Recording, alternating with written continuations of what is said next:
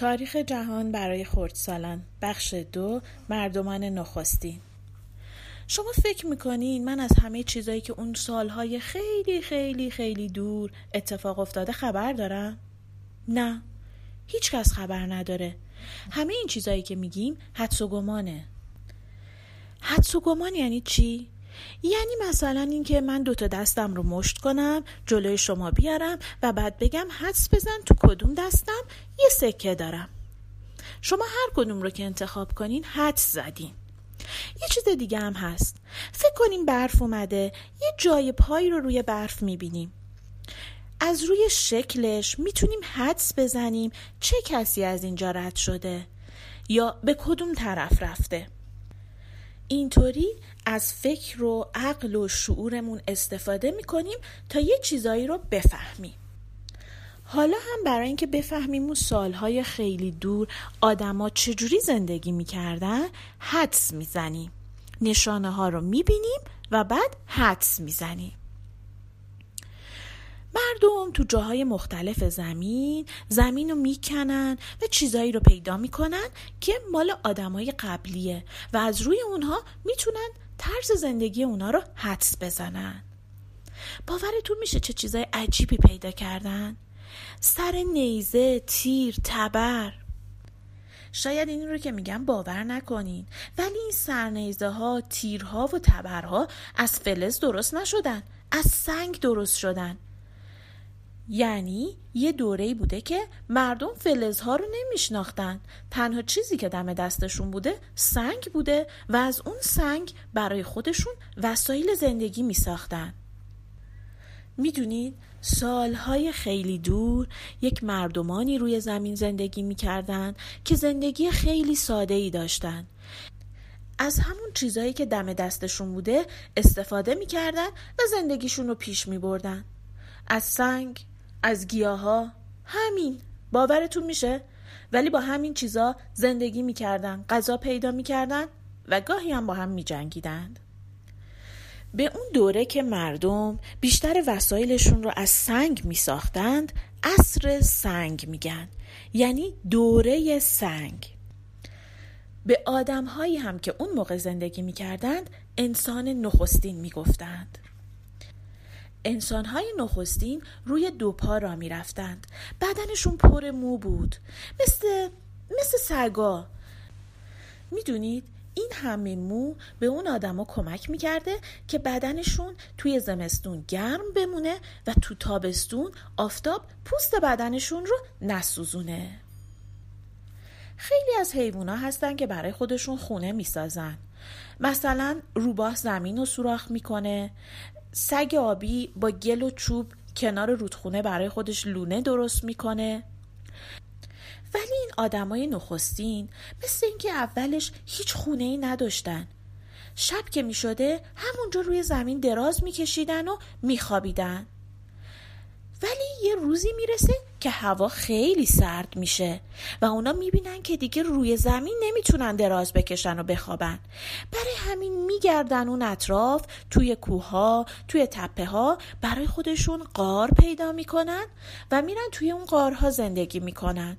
اینطوری هم از سرما و گرما راحت میشن هم از شر حیوانای وحشی. به همین خاطر به مردم اون دوره مردمان قارنشین میگن. یعنی خونه هاشون قار بوده. این مردمان قارنشین روزها حیوانات رو شکار می‌کردن و شبها برمیگشتن توی قارشون میخوابیدن. یکی از راههایی که این مردم قارنشین حیوانای وحشی رو شکار می‌کردن این بود که چند نفری با هم جمع می شدن با همون تیشه های سنگی که داشتن یک گودال بزرگ روی زمین میکندن بعد روی گودال رو با علف میپوشوندن. حیوانی که می‌خواست رد بشه نمی‌دونست اون زیر گوداله. پاشو میزش رو اون علفا و میافتاد توی گودال بعد اون آدمای قارنشین از جایی که پنهان شده بودن بیرون می اومدن با سنگ و هر چیزی که داشتن تو سر این حیوان می زدن اونو می کشتن و بعد قسمتش می کردند و هر کی یه قسمتش رو می برد توی قارش رو میشست می خورد انسانهای قارنشین از میوه های درخت هم استفاده می کردند. گاهگداری تخم پرنده ها هم می خوردند. ولی می‌دونین اونا رو نمی پختن چون هنوز آتیش رو پیدا نکرده بودن. باورتون میشه تخم پرنده ها رو خام خام می خوردن. گوشت حیوانایی رو هم که میکشتن خام خام میخوردند. انسانهای قارنشین مثل ما نمی‌تونستن حرف بزنن ولی احتیاج داشتن با هم ارتباط برقرار کنن. برای همین صدایی مثل صدای حیوانای جنگل از خودشون در می آوردن مثل و اینجوری منظورشون رو به هم میرسوندن. کم کم این آدما از پوست حیوانایی که کشته بودن برای خودشون لباس هم درست کردند. این آدمای نخستین خیلی خوشگل نبودن.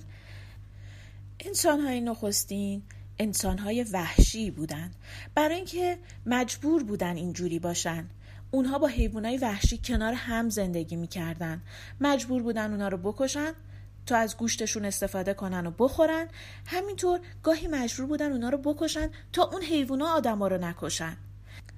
دانشمندا معتقدن خیلی از رفتارهای وحشیانه که ما امروز داریم از همون آدمهای قارنشین به ارث بردیم. درسته قدرت اون آدما از خرسای وحشی کمتر بود. به اندازه گوزنا نمی‌تونستن تند بدون و خب به اندازه فیلام قوی و پرزور نبودن و ممکن بود زیر دست و پای فیلا له بشن. ولی یه چیزی این آدما داشتن که باعث شد بتونن زندگیشون رو حفظ کنن و اون قدرت فکر کردن بود. آدما فکر کردند و از چیزهایی که اطرافشون بود استفاده کردند تا بتونن زنده بمونن. آدما به جای دندونای تیز حیوانای وحشی نیزه رو درست کردن. درست پوست بدنشون به کلفتی پوست خرس نبود ولی خرسا رو کشتند و از پوست خرسا برای خودشون لباس درست کردن. بیاین فکر کنیم با یه پسر بچه ای تو دوران قارنشین دوستیم اسمش هم می‌ذاریم کیجی ببینیم این کیجی روزش رو چجوری شروع می‌کنه. صبح که از خواب پا می‌شد خب دست و صورتش رو که نمیشست. دندوناش هم که مسواک نمی‌زد. موهاش هم شونه نمی‌کرد. کیجی با دست غذا می‌خورد. قاشق و کارد و چنگال و کاسته و بشقاب نداشتن. ولی مادرش از گل کاسه درست کرده بود. اونا هم تو آفتاب خشک کرده بود. اگر می‌خواست آب بخوره تو اون می‌خورد. البته که یه ذره آب کثیف می‌شد ولی خب باز خیلی خوب بود. میز و صندلی هم نداشتن. یه چیز دیگر هم نداشتن که شاید شماها بعدتون نیاد الان جای کیجی باشین. مداد و دفتر و مدرسه هم نبود. همه روزا تعطیل بودن. هیچ خبری از درس و مشق نبود. دوست دارین جای کیجی باشین؟ ولی خب اینم بگم خونه کیجی یک قار سرد نمناک تاریکه که روی زمین خشک و خالی باید میخوابید و ممکن بود یه خرس وحشی هم شب بیاد سراغشون و همشون رو بخوره بازم دوست دارین جای کیجی باشین؟